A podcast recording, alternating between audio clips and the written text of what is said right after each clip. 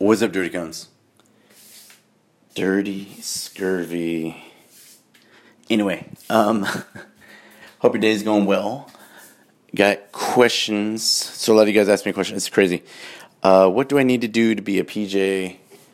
Um, what's a good workout? Um, I don't know. But here's here's a question that I did get, and the question: He's a setback at prep, and he was concerned. Well, I brought it up, but he was concerned about. I'm like, are you helping people? No, because I don't want to come off as a guy who knows everything. It is your job as a setback to help. It is your job. You're like prison inmate, a trustee. You've been there a little bit longer. You know some more. And until we get past this part, you're a little bit smarter than me. Even if someone's only been there a day longer than you, they know more than you. Um, so your job as a setback is to help as many people get through as possible. You're like a conductor on the Underground Railroad to freedom for cones, right? The Holy Land is, well, for PJs, it's Kirtland, and for controllers, it's Hurlburt. So you pray towards whatever Mecca you so choose, and you try to get on that train, going to where you want to go, and go have a good time. So why wouldn't you help other people? And by helping other people, you're helping the Air Force and yourself. And by helping the Air Force and yourself, you're making the world a better place. And by doing that, you're helping yourself, right? The world needs strong leaders, good people, hard workers. Um, so earn your keep, earn your pay.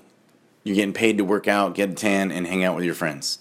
It doesn't get any better than that in the world, in the military, in anything other than professional surfer. You mean I get paid to surf and I get paid? Oh my God, right? Pararescue, I get paid to rescue people and they pay me? Oh my God.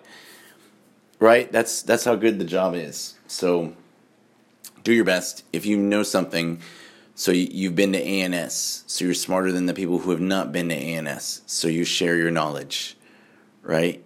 You've been through prep, share your knowledge, help other people, make the world a better place.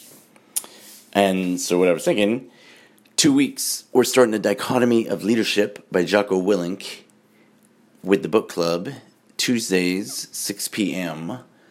You should check it out buy the book, get the book. We can discuss it among all the cones. Life, we've had some pretty amazing conversations. I mean, some deep conversations that I wouldn't have uh, attacked at an early age.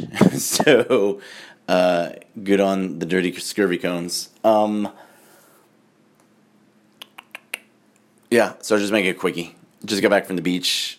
Uh, got some really good waves. Watched my kids get really good waves. Saw my best friend catch really good waves. I know in Texas, amazing. It was the ninth sign of the apocalypse.